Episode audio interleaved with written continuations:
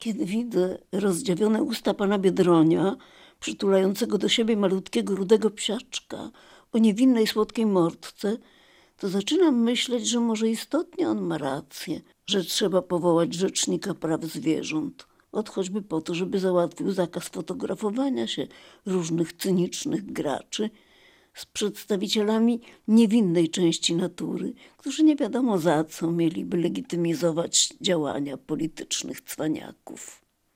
Widziałam niedawno na Facebooku barwne zdjęcia pewnej pani, wytrawnej znawczyni muzyki i autorki znakomitych tekstów z tej dziedziny, czyli wybitnego krytyka.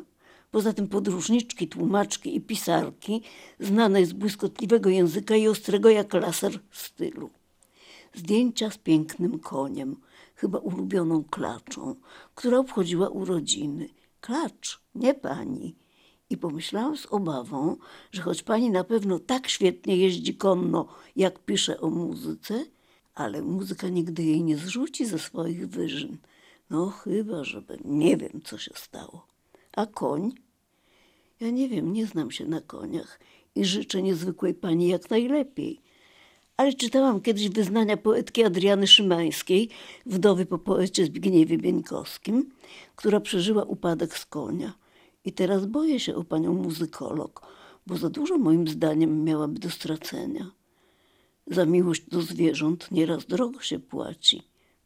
No cóż, przyszła moda na uczłowieczanie zwierząt i traktowanie ich jak dzieci, z dawaniem im uczuć i najlepszych warunków bytowych dosłownie jak dzieciom. Pisze ksiądz doktor habilitowany Jan Śledzianowski profesor na wydziałach humanistycznych wyższych uczelni w Kielcach, Krakowie i Radomiu, w swojej książce pod tytułem Dehumanizacja człowieka i humanizacja zwierząt. Przytacza też ze swoich lektur informację, iż co dziesiąty właściciel kota w Wielkiej Brytanii przeżył rozpad związku z drugą osobą, która nie akceptowała tego zwierzęcia. I drugą informację o tarapatach, w jakie popadł w związku z rozwodem głośny w swoim czasie burmistrz Nowego Jorku. Sąd uwolnił byłego burmistrza Nowego Jorku, Rudolfa Giulianiego, od płacenia alimentów na psa. Była żona Giulianiego, żądała kwoty 1300 dolarów miesięcznie na utrzymanie ich labradora. W Polsce również, komentuje ksiądz profesor Śledzianowski, Zwierzęta domowe są powodem rozpadu małżeństwa, gdy stają się uczestnikami życia intymnego. Zdarza się, iż psy są przyczyną rozwodu, bo druga strona nie jest w stanie zaakceptować pasji współmałżonka, na przykład zawodów w psie zaprzęgi, które wciągają jak narkotyk. Ksiądz profesor Śledzianowski, który jest wykładowcą teologii małżeństwa i rodziny i duszpasterstwa rodzin, stwierdza – na podstawie informacji można powiedzieć, że w pewnych związkach małżeńskich następuje uzależnienie od zwierzęcia. Rytm życia podporządkowany jest potrzebom pieska. Może narastać niechęć, a nawet wrogość do dziecka, które miałoby przyjść na świat w takim związku. Niechęć, a nawet wrogość. Niechęć na pewno ale mam nadzieję, że nie wrogość, zapanowała w pewnym okresie z powodu zwierzęcia między dwoma mądrymi i zacnymi panami, obu godnymi najwyższego szacunku naszymi profesorami z polonistyki, profesorem Tadeuszem Mikulskim i profesorem Stanisławem Bąkiem, którzy byli sąsiadami na Oporowie, przy ulicy, która kiedyś chyba nazywała się Kołątaja, nie mylić z ulicą Kołątaja naprzeciw dworca, a teraz od lat nosi nazwę Mikulskiego a to już jest kawałek historii powstawania polskiego powojennego Wrocławia. Profesor Tadeusz Mikulski, urodzony w roku 1909, podczas niemieckiej okupacji w Warszawie pełnił bardzo ważne funkcje w AK w czasie Powstania Warszawskiego. Jak wspomina w swoich pamiętnikach pani Barbara Zakrzewska, żona profesora Bogdana Zakrzewskiego, zadaniem Tadeusza Mikulskiego było obserwowanie ruchów wojsk radzieckich i niemieckich i nanoszenie ich na mapy sztabowe lub przekazywanie drogą radiową. Po wojnie przyjechał do Wrocławia, żeby się tu ukryć, zmylić pogonie. Temu też służyło prowadzenie pracowni badań nad oświeceniem, które wtedy było epoką bezpieczną, a nawet szczególnie cenioną przez nowych prawodawców socjalistycznej kultury.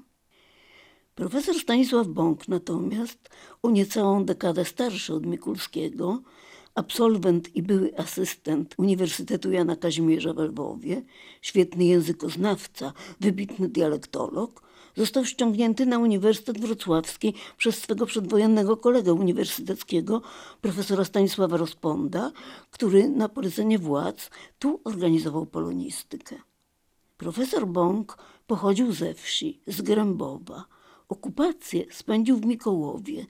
Na tajnych kompletach uczył wszystkich przedmiotów gimnazjalnych, a poza tym uprawiał ziemię, ponieważ był rolnikiem z i kości.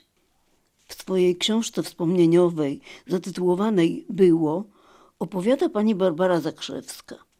Przy tej samej ulicy mieszkali Bąkowie, Rozpondowie, Mikulscy, Krótkokrojcowie oraz ksiądz profesor Hieronim Feicht.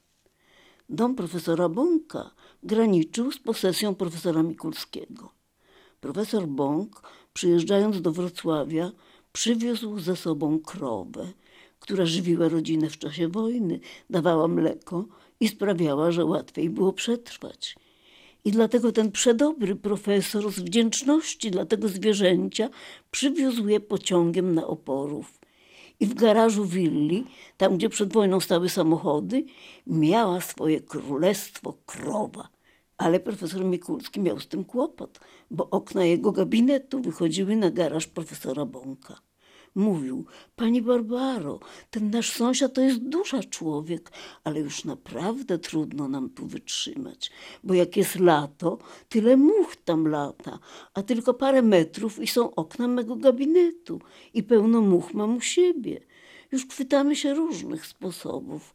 Żona moja zabija te muchy, stosuje różne muchołapki, płyny rozlewa, grzyby zatrute daje na talerzyki, ale nic nie pomaga.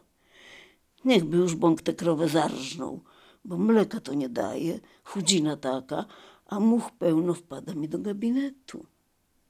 A po paru dniach odzywa się dzwonek, telefon. Pani Barbaro, co za szczęście! Krowa się przeniosła w inny świat. Zdechła. Ja temu bąkowi nie życzę źle ale to już była taka krowina chudzina, mleka ona już nie dawała, a tyle nam kłopotu sprawiała.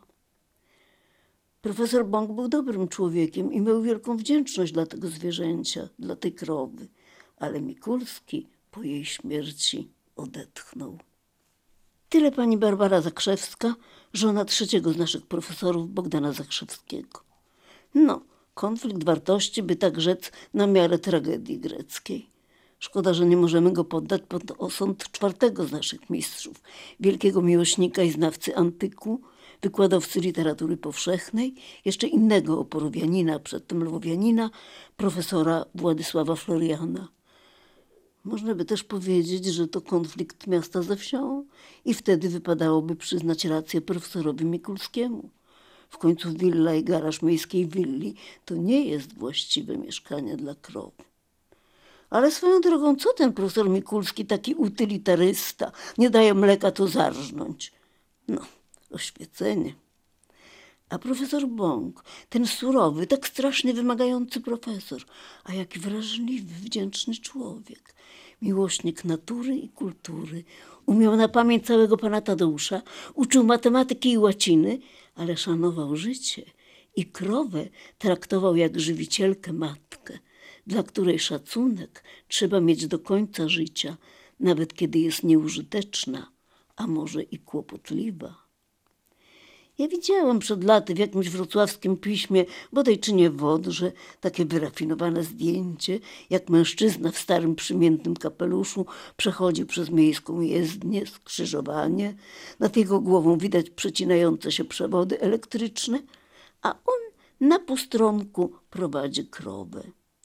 I może tam nawet była sugestia, że to ma związek z profesorem Bąkiem, ale to były opowiadane anegdoty, śmiszki, że profesor ze wsi przywiózł krowę. ale to u pani Zakrzewskiej po raz pierwszy przeczytałam, że chodzi o wdzięczność, życie za życie.